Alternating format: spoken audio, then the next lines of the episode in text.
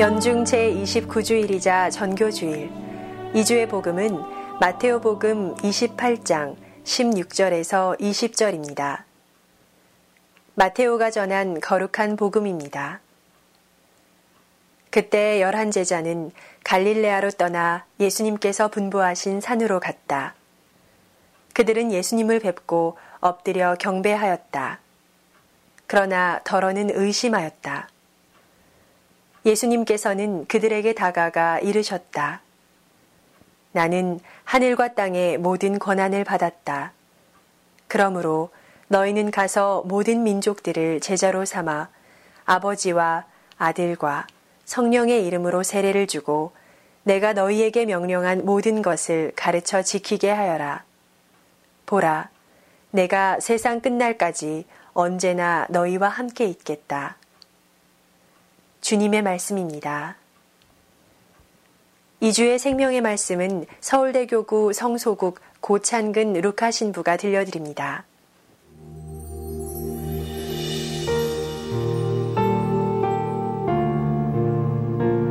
요즘 기발한 춤을 추며 노래하는 우리 가수 하나가 전 세계에 인기를 누리고 있습니다.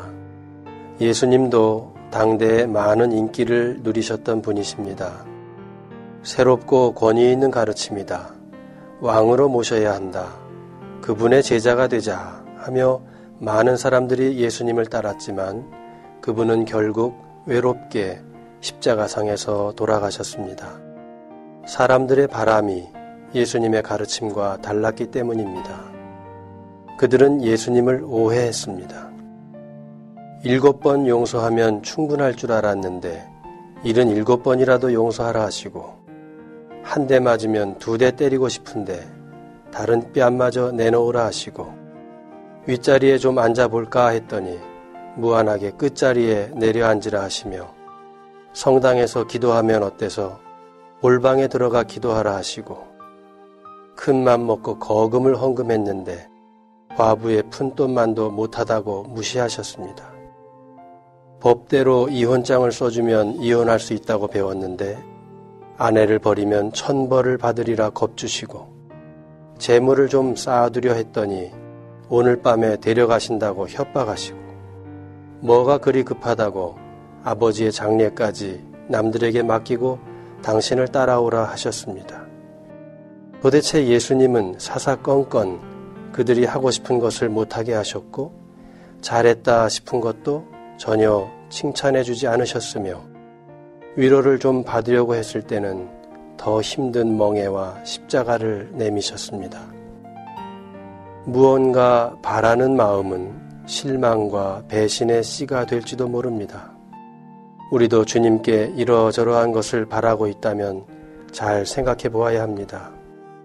자신에게 속아 넘어가고 걸려 넘어지는 우리를 믿고 주님께서 계속 도와주셔야 하는 것인지 아니면 우리의 오장육부 만드시고 머리카락까지도 낱낱이 세워두시며 우리 어미보다 우리를 더 사랑하신다는 주님께 우리를 맡겨드리는 것이 옳은지 생각해 보아야 합니다.